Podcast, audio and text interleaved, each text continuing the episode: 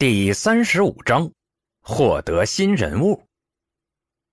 顾不得心疼手机，刘伟连忙瞄了眼楼下，就见东方白站在原地，面无表情的看着自己，眼神空洞，宛如漆黑的泥潭，仿佛看一眼灵魂就会被吸进去似的。如果这时候有个百战老兵站在刘伟面前，就会发现，此时的东方白散发的气势。已然不亚于战场上两军对敌的杀气，连血都没见过的刘伟受如此刺激，浑身汗毛都炸起，一头光亮的大背头竟夸张的立成了刺猬头。那那啥，你们接着看，我先回去睡了啊。哆嗦着说着谁都不相信的话，刘伟俯下身子，翻着跟头滚回了房间。我我也走了，你们继续。怕被殃及池鱼，叶青吐了吐舌头，第二个撤离。阳台顿时只剩下阿虎和张伟两人，一股冷风带着片叶吹过，两人面面相觑了阵，齐齐打了个哆嗦，抱着后脑勺慌不择路的就溜了。一时间，阳台再度恢复了平静，好像从来没有人出来过似的。楼下操场。激斗正酣的陈斌和胖子并未发现阳台上的异变，两人都已经打出了状态，眼里只有对方的拳头以及时不时扫过来的腿脚。胖子发现自己腿短，发挥不出优势后，就彻底放弃了下三路的攻击，而是扎起马步，凭借着稳固的下盘，采取了定桩式的攻击，拳掌交接，莫不发出枪击炮轰的威势。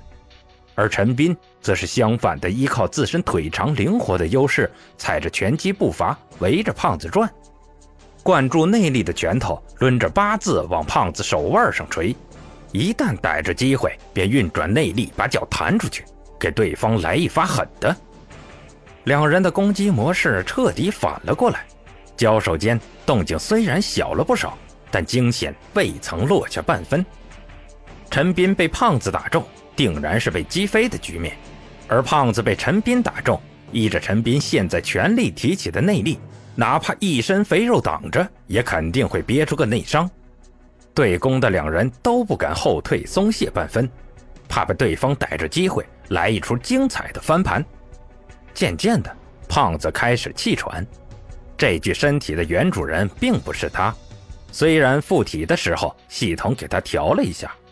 让他哪怕带着两百斤的肥膘，依旧能原地蹦出十几米，但体重却是没啥改变。黄飞鸿的攻击都是高速全力型的，控制着这样的身体，想要做到收发自如，耗费的体力可不是一般的大。终于一次挥拳之后，胖子因为喘不过气，拳头缓了一缓。前身体力充沛的他，估计是头一回体会到疲惫的感觉吧。比之寻常人失去体力之后，他的状态下滑的快了不少。逮着这个机会，陈斌起身向前，一发扫堂腿撬动了胖子的下盘，有道是力从地起，下盘不稳的胖子精气神的凝结再度降下半筹，已然无法做出有效的攻击。陈斌前进一步，右手由下往上撩起，一发不怎么规范。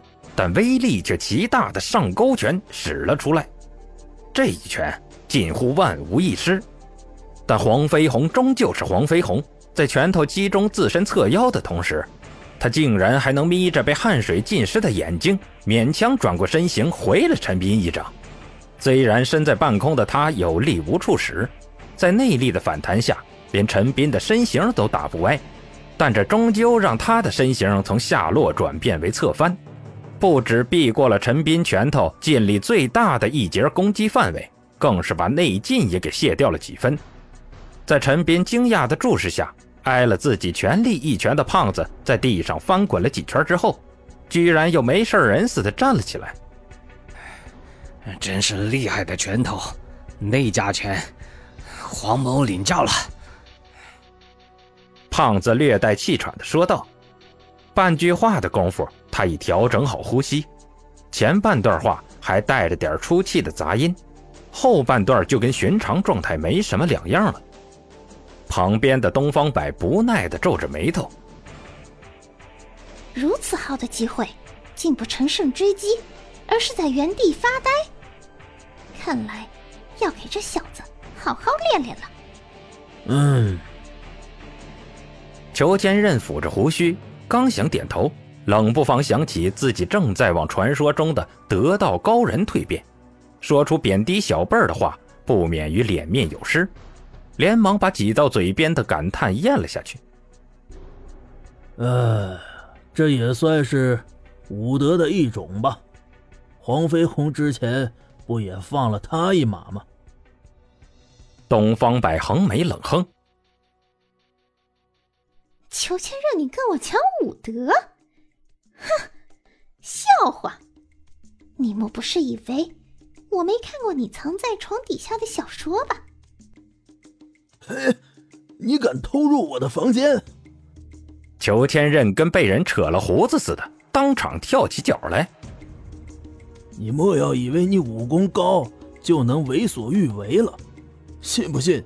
老夫现在与你大战三百回合！来呀！就怕某个前五都没进的废物，连出手的勇气都没有。哼，我怕你不成？我们后山一决雌雄。雌雄还用分吗？裘千仞啊，裘千仞，看来你不止脑子傻了，连眼睛也不好使了。现场神似某国足球比赛。不等陈斌和胖子分出胜负，观众已经掐起来了。楚留香和铁船甲眼观鼻，鼻观心，横移几步，跟两人划开界限，免得殃及池鱼。正想再战的陈斌和胖子见到这边的动静，不由自主地停下自己的脚步，把什么叫目瞪口呆演绎得淋漓尽致。铁船甲好心冲着二人提醒道。没关系，东方白每个月都有几天是这样的。赶紧打，打完他们要打了。打啥呀？看着那边两个高手对峙，一个真气鼓荡，带着片片飞叶；一个催动掌力，刮起阵阵强风。再看看自己这边，拳头舞半天都带不起一捧沙子。胖子和陈斌顿时有种冷兵器决战遇到 RPG 的感觉。鼻子不是鼻子，眼睛不是眼睛的，气势一下跌了大半。还打吗？打吧，一击定胜负，你看如何？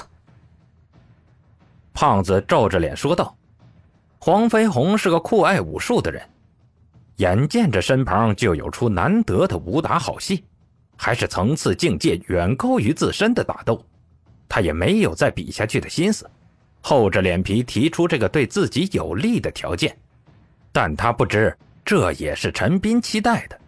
陈斌点点头，答应了下来。